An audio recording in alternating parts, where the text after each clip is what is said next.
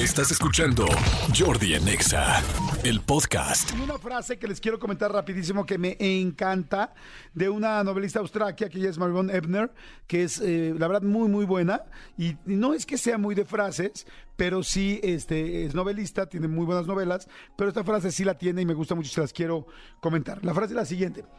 Dice, cuando llega el tiempo en que se podría, ha pasado el tiempo en que se pudo. Híjoles, me encanta.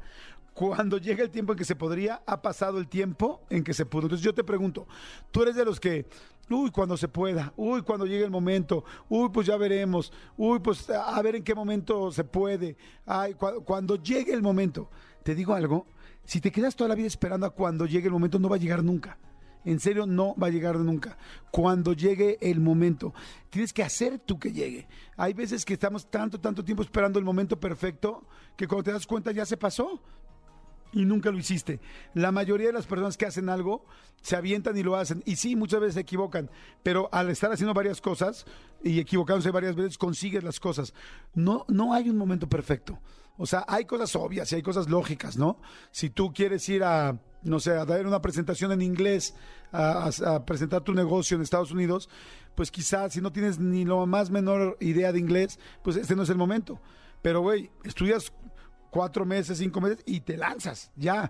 Pero hasta que hable inglés perfecto, le voy a ligar, me voy a ligar a esa chava de la oficina hasta que yo sienta que bajé de peso o hasta que me den el siguiente puesto, o voy a tratar de, tengo un puesto en la calle de que vendo, no sé, fruta y quiero poner mi localito, pero lo voy a hacer hasta que eh, hasta que yo sienta que es el momento perfecto, así te vas pasando y pasando y pasado. O sea, realmente tienes que esforzarte y echarle ganas. Fíjense, a Alex Valgo y a Tony, que te estoy viendo aquí directamente a los ojos, Elías. ¿Elías tienes hijos o no?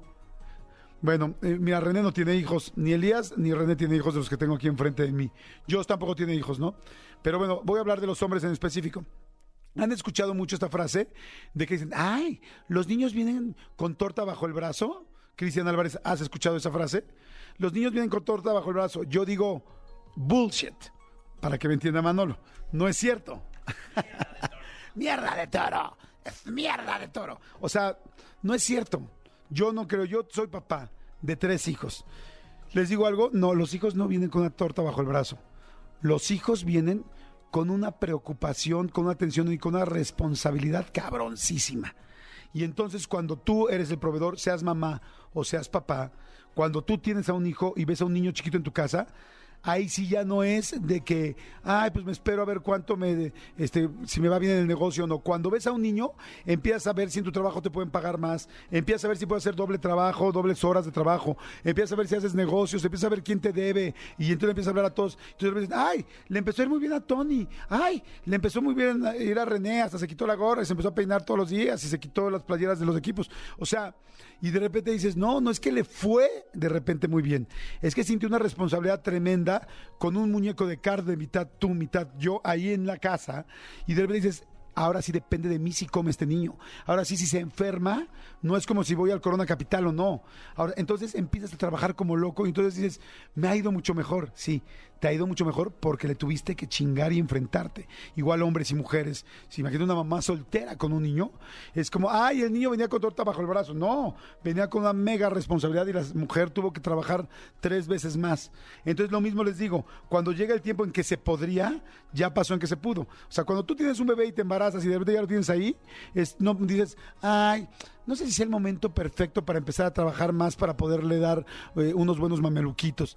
Ay, no sé si voy a hacer, eh, voy a esperar el momento perfecto para ver si gano dinero para meterlo un día a una guardería o al kinder. No, o sea, el momento llegó y lo enfrentas. Y en realidad así es la vida. Si te apura, o sea, si tú la enfrentas con los toros, pero con agarrándola de los cuernos, este, vas a hacerlo. Pero si estás espere y espere y espere, hay mucha gente que cuando dice, creo que ya es el momento este, específico, ya pasó. O sea, el momento específico es ahorita. O sea, prepárate lo básico, lo mínimo necesario para hacerlo digno y vas. Y si la riegas, pues lo vuelves a hacer y lo vuelves a hacer. Pero si te quedas esperando y esperando es muy cómodo. Y lo más seguro es que nunca lo hagas. No, pero bueno, se los quería comentar. Soy Jordi Rosado, señores, buenos días. Escúchanos en vivo de lunes a viernes a las 10 de la mañana en XFM 104.9.